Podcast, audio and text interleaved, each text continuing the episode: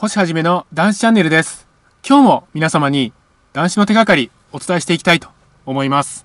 私は男子後、すごく不眠に悩まされたんです。全然眠れないんですよね。とっても苦しいんです。飲酒していた時は、すんなり眠ることができていたのに、俺は眠れない体になってしまったんだろうか。こんな風に思うぐらいだったんです。そして、断酒をされて、今現在不眠に悩まれている方、心配ご無用ですよ。断酒初期の不眠は、体が正常な状態に戻ろうとしている準備運動なんです。それにしばらくしたら、ぐっすりと眠れるようになるんです。酒なしの眠りは最高ですから、皆様、楽しみにしていてください。断酒後の不眠。今日は、そういったお話をしたいと思います。また、このチャンネルでは、男子の手がかり発信しております。毎日の飲酒習慣をやめたい。酒とは決別したい。こういった方に向けて発信しております。さあ皆様、酒なし生活の扉は開いております。どうぞこちらへ来て、チャンネル登録の方、よろしくお願いいたします。断酒後の不眠。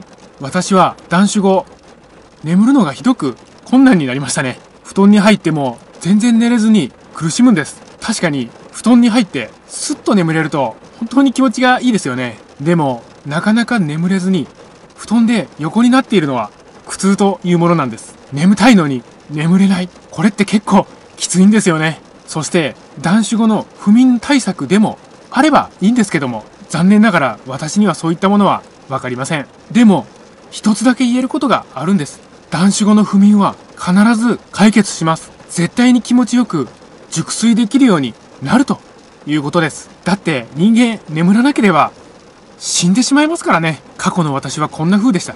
今日は絶対に眠れるだろう。だって、昨日だってほとんど寝てないんだからな。よし寝るぞ寝るぞ寝るぞ寝るぞ寝るぞこうして、時計を見ると、もう朝の4時5時なんですよね。それからまた一日、不眠のまま一日が始まるんです。そのくせ、朝の5時、6時ぐらいになると眠たくなってくるんですよね。だけど、その時から、その時はもう仕事に起きなければいけない時間なんです。もうやめてくれよもう仕事に起きなきゃいけないじゃないか。こんな日々が半月くらいは続きました。これは酒と決別ができるとはいえ、本当に辛かったですね。断酒後の不眠は辛いですが、考えてみてください。酒を断って不眠になるというのは至極当然だと思うんです。まあ、私は医学の知識などありませんから、私の憶測に過ぎないんですが、酒を飲んでいた時は、酒が睡眠薬となっていたんですよね。そして、それを断つんですから、睡眠薬がなくなってしまって、眠れなくなるんです。なぜかといえば、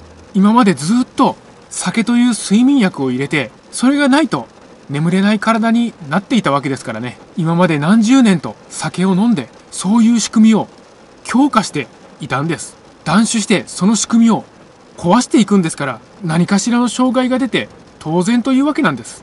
スクラップビルドです。古い仕組みを打ち壊して、新しい仕組みを構築していきましょう。それこそ断酒なんです。さあ皆様、断酒後の不眠は好転への準備運動なんですよね。不眠は飲酒の仕組みの断末魔です。断酒して私たちは新たな仕組みに生きるんです。そう思うと、今日の不眠も乗り越えられそうではないでしょうか。必ず眠れるようになりますから、断酒を力強く自信を持って継続していきましょう。最高に素敵な未来が待っていますよ。酒なし世界で生きていきましょう。私たちが生きる世界はこちらなんです。本日もご清聴くださいまして、本当にありがとうございました。